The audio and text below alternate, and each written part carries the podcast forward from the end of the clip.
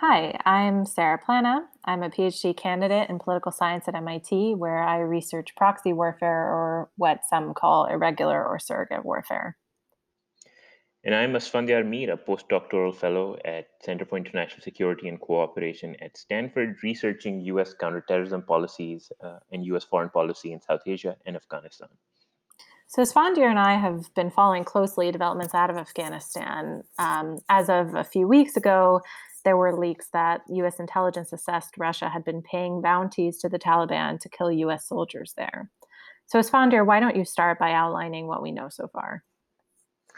So, back in June, New York Times ran a story that Russian intelligence had paid bounties uh, to the Afghan Taliban to kill US soldiers inside Afghanistan.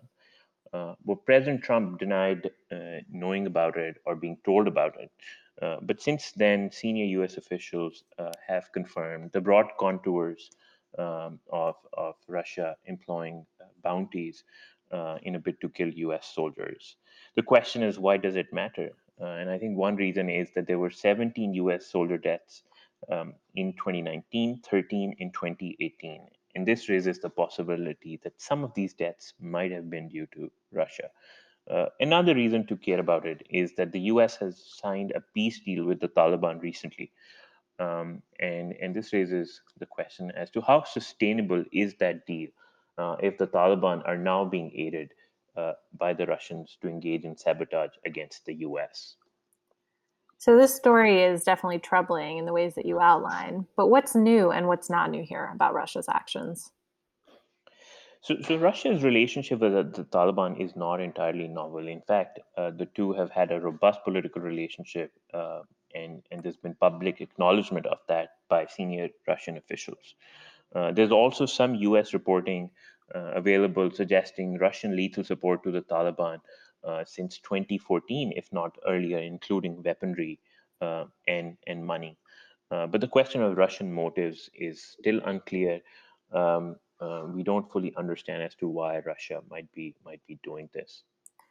Yeah, and then outside of even the Afghanistan context, um, Russia's tool of paying armed groups for violence is definitely not new. Um, what is new, or at least what has caught my attention, is what this story says about Russia's shift in goal to directly attacking American forces.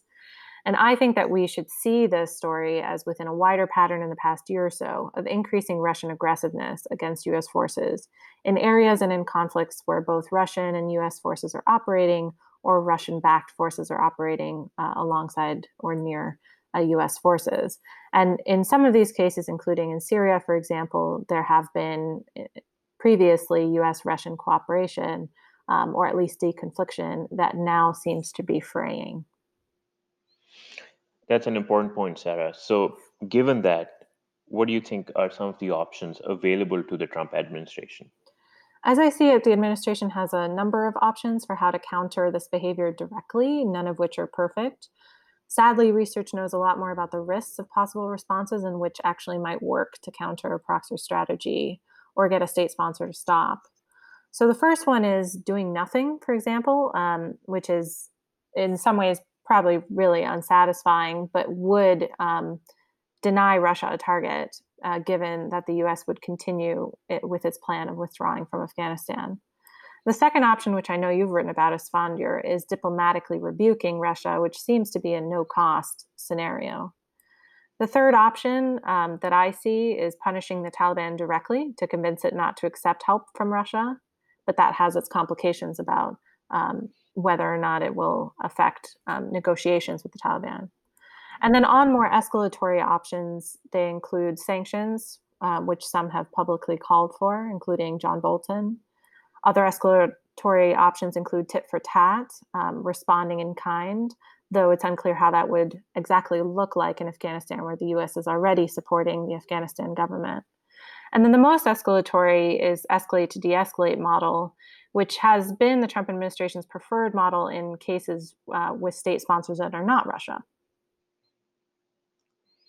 Great. These are important options, um, Sara, which really move the conversation away from a binary of no action and a major overreaction. You know, you provide a calibrated set of uh, potential responses, uh, and and highlight that the question of response against Russia uh, is also not straightforward, even if uh, President Trump was willing. Another issue that that I'd like to highlight uh, here is that um, I think what gets lost in the conversation is the future of U.S. engagement in Afghanistan, um, and I think that's a that's uh, that still in you know very much remains unresolved and doesn't get enough attention domestically uh, inside the, the the U.S.